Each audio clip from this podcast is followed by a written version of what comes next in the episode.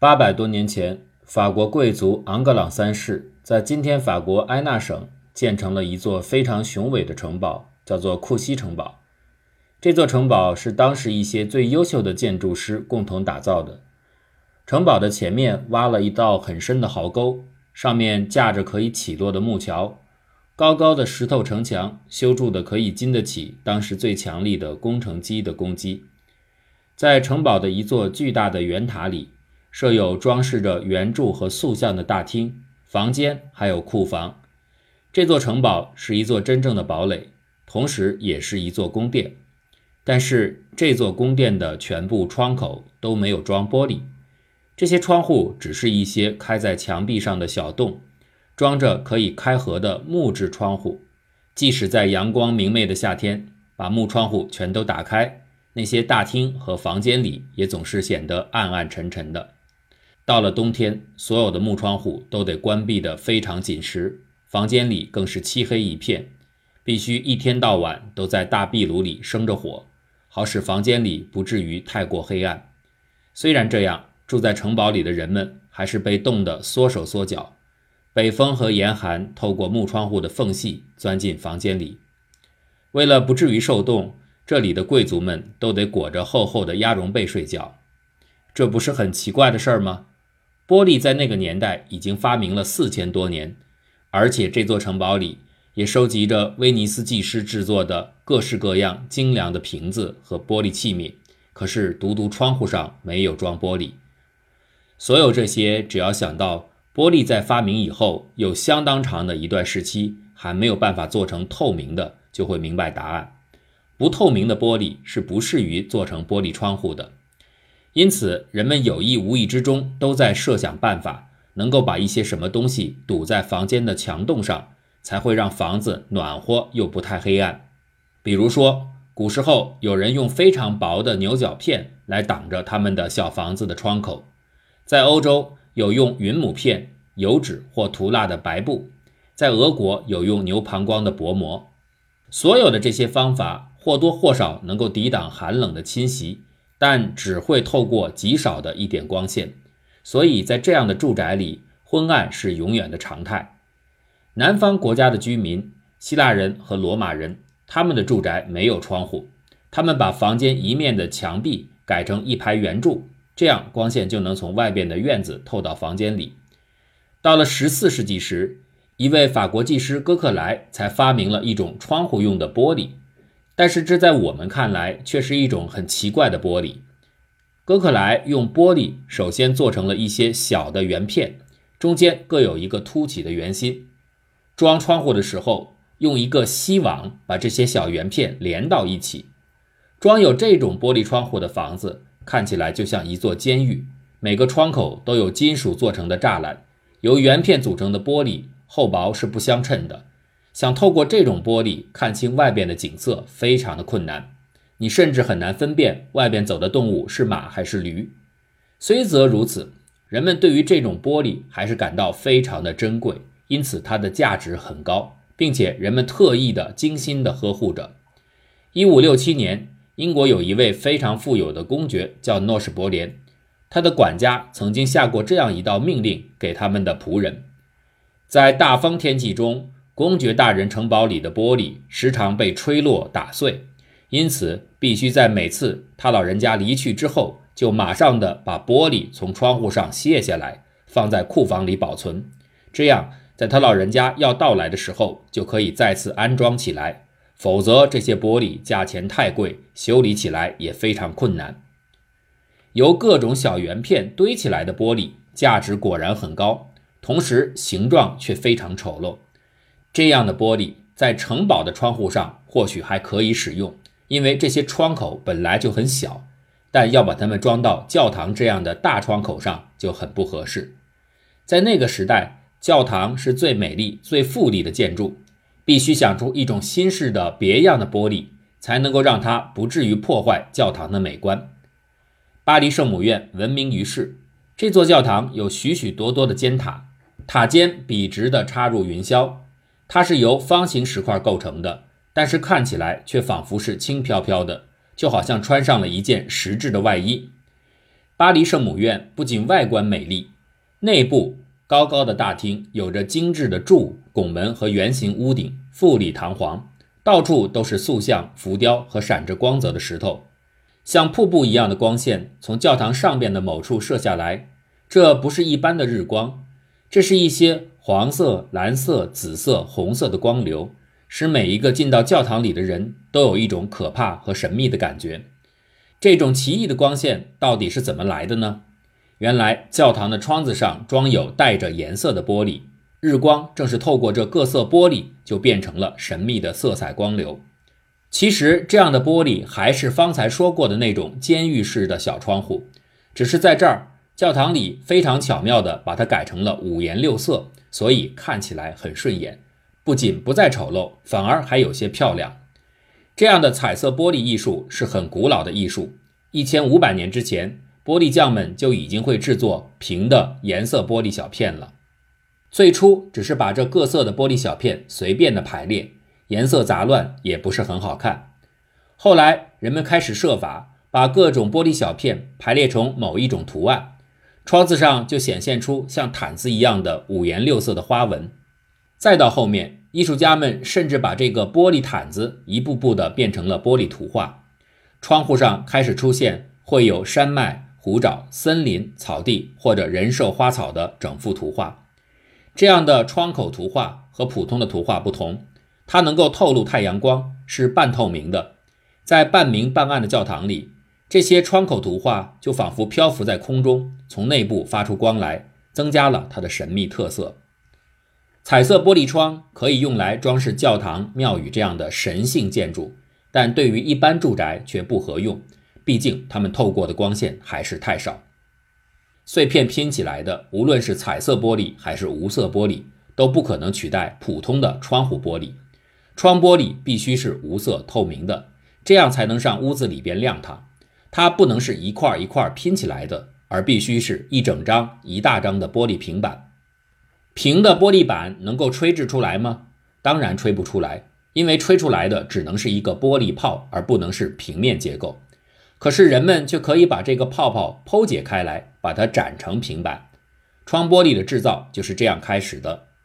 在吹玻璃泡的时候，努力的把这种通常是正球形的泡吹成圆柱形，然后顺着它的长度方向将其割裂展开，就成为一块相当大的玻璃板。但是制造有厚薄均匀的筒壁的玻璃筒是很困难的，吹的时候玻璃很自然的会趋向于形成球形，但这不是我们需要的，人们需要的是圆筒形。下面是那个时代制作的工艺：一个半裸的人站在一座高高的木板桥上，手里握着一根长长的铁管，管的一头粘着一个赤紫色的发亮的圆球，那就是玻璃。这个球整体在运动。随时改变它的形状，颤抖着，飘逸着。此人把铁管的另一端放到嘴里，把管子向上甩起，接着再甩下来，把它在桥板下的深沟里摇甩，不停地向管子里吹气，用力吹的让自己的两腮鼓胀起来，好像在紧张到发红的脸上生了两个大的瘤子。铁管舞动了几十次之后，圆球的颜色开始暗淡，它的鲜明的色彩转为暗紫色。它已经拖长成了一个长长的、发亮的、和人一样高的圆筒了。吹制玻璃圆筒的人必须把自己绑在桥上的柱子上，这没有什么奇怪的，否则他会被沉重的负担直接拖进下面的深沟，跌进玻璃热液当中。最后，技师吹出了一个玻璃圆筒，他的肺至少已经吹过了一立方米的空气进入圆筒之中。他像长时间奔跑之后的马一样，沉重地喘着气。一口气喝干整缸的凉水，玻璃技师连自己也不能够明白，为什么由于吹管的摇甩，玻璃泡就会变长，而且它的壁也会显得匀称。他只能直觉地感觉到应该用多少力气和多少时间来吹。多年的工作经验让他的肌肉与肺部变成了一架比较准确的自动机，他毫无感觉地做着他习以为常的工作。吹制玻璃桶的人当然也常有失败时。尤其是在快下班时，疲乏的肌肉已经很难准确地控制，来掌握需要使用多大的力量。吹管的倾斜度不正确，吹入的空气不足量，摇甩的幅度不够大，这一切都可以使玻璃圆筒吹不成功。技师发愁了，又是一次失败。本来想吹成正圆筒形，现在却变成了梨子形。沉重的吹管飞到一边去，技师从工厂里走出来，哼着心酸的曲调。他接连几天喝闷酒，也不去上工。厂主人呢，只好耐心地等着他。要知道，不是每一个吹玻璃的工人都可以去胜任吹玻璃圆筒的工作。这种可以产生出有厚薄极其匀称的壁的发亮的圆筒的秘密，不是每一个工人能够掌握的。这需要一点天分。在这儿，你需要有极大的耐性、强壮的体力、像马一样的肺活量。最主要的是需要有无可比拟的艺术家的敏感。技师的肺部扩张成一个大口袋，永远不会恢复原状，这是肺气肿的病症。患有这种病的人，呼吸会感到困难，时常急喘，心肌扩大，并且日渐衰老。你可以一眼就分辨出这是一个吹制玻璃圆筒的工人，他的外形和一般人有着显著的分别。他的脖子很短很粗，胸脯凸起来像一只大桶。由于吹气吹得过分紧张，他的两颊也拖长了，向下垂着。工作时，空气会钻入他的耳线，引起化脓，所以他的听觉不灵敏。他的门牙暴露在外边，因为这么多年他都要用门牙咬住吹管。手掌发肿了，肩部的血管扩大了，视力也衰退，因为从玻璃液里射出的有害光线每天都在刺激他的眼膜。玻璃工厂里边。根本找不到五十岁以上的吹玻璃圆筒的工人。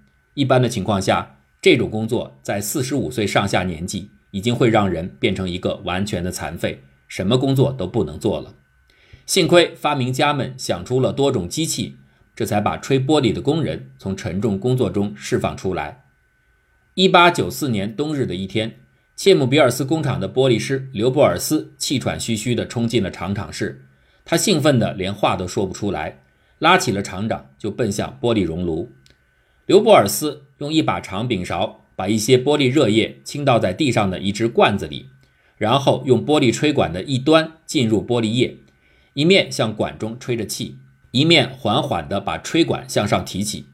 随着吹管向上升起，吹出了一个椭圆形的大玻璃泡。刘布尔斯继续吹着，人也站到了一只小板凳上，玻璃泡不断长大。随着它的越来越大，上端已经凝结，而下面刚刚离开罐子的一端却还是软软的，呈现出暗红色。最后，刘布尔斯拿一根铁棒把玻璃圆筒从罐子面上打断。现在，玻璃圆筒已经挂在了吹管上。这个圆筒正是可以用来制作玻璃板的地道的玻璃泡，而且只要花两分钟就能制作成功。制法又简单又漂亮，用不着特殊的技术。这无疑是刘伯尔斯的一个最大的发现。想造一部机器来代替吹制玻璃圆筒的技师的工作，当然是不可能的。要知道，这项工作完全要依靠人的经验、感觉和技巧。但是如果像刘布尔斯这样制造玻璃泡，用一部机器是可以办得到的。你需要的不过是一部能够从管子里边吸起玻璃热液，同时又向玻璃液里吹空气的机器，这并不困难。这种机器就会制造各种尺寸的圆筒，而这样的圆筒可以展开成一张张的窗户玻璃。由于刘布尔斯的信心很强，厂主切姆比尔斯也有了信心。一切的一切看起来都很简单，三个月或最多四个月后，机器就能造好，玻璃吹管的末日就会到来，全世界的建筑都会装上刘布尔斯、切姆比尔斯的机器造出来的窗户玻璃。谁知道这一切都是镜花水月？刘布尔斯和切姆比尔斯没有想到，这当中有很多无法想象的困难正在前方等着他们。切姆比尔斯拨出了一笔钱款，机器制造的很顺利，实验开始了。但意想不到的、令人不愉快的事件接二连三的发生。首先，玻璃圆筒太过沉重，他们不愿意从罐子里被拎出来。玻璃圆筒马上就会成功，光亮的圆筒已经提升到了罐子的上方。只要再等几秒钟，就可以把它截断了。但突然发出了噼啪的响声，圆筒碎片就像下雨一样洒了下来。此外，还有一件困难：即使玻璃圆筒完整的离开了罐子，但是它的壁却有着不同的厚薄。用这样的厚薄不匀的圆筒展成的玻璃板，根本无法使用。刘布尔斯费尽九牛二虎之力，刚刚把这些毛病搞好，狡猾的圆筒又增加了新的难题。他不愿意上下一边粗细，越往下越变得细，而不是圆柱形，几乎成了圆锥形。刘布尔斯费了很多的心机，才终于搞清楚这是怎么回事儿。原来，当玻璃圆筒从罐子拉长起来的时候，里面的空气已经冷却，因而它压到圆筒壁上的压力就减小了。因此，圆筒的下端就不像它的上端膨胀的那么厉害。这可以体会到，向圆筒里吹进的空气是不均匀的，必须持续加压才可以。经过许多的实验，自动增加空气压力的机器终于造了出来。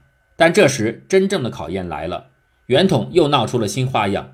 它似乎有节奏地在转动，忽而扩张，忽而收缩，似乎能够呼吸一样。光亮的壁上就会出现褶皱。这种有褶皱的圆筒当然不能制造有用的玻璃板。这个新的不幸几乎让刘伯尔斯感到绝望。虽然他绞尽脑汁，仍旧猜不透玻璃能够呼吸的原因。人们试着把压力增加或者调降，把拉长的速度改变快或改变慢，也试过，即便没有上百种，也至少有几十种别的方式，但是全然无用。圆筒仍然在呼吸着。刘伯尔斯已经失望。他要放弃了，自认失败，但是这个时候，一次意外拯救了他。把空气压进玻璃圆筒的管子有一次裂了一条小缝，里面的压缩空气有一部分从缝里排泄到外面。这个意外是在拉长玻璃圆筒时发生的。为了不让整个工作中断，人们并没有立刻去修补，只是把压力重新增加了一点。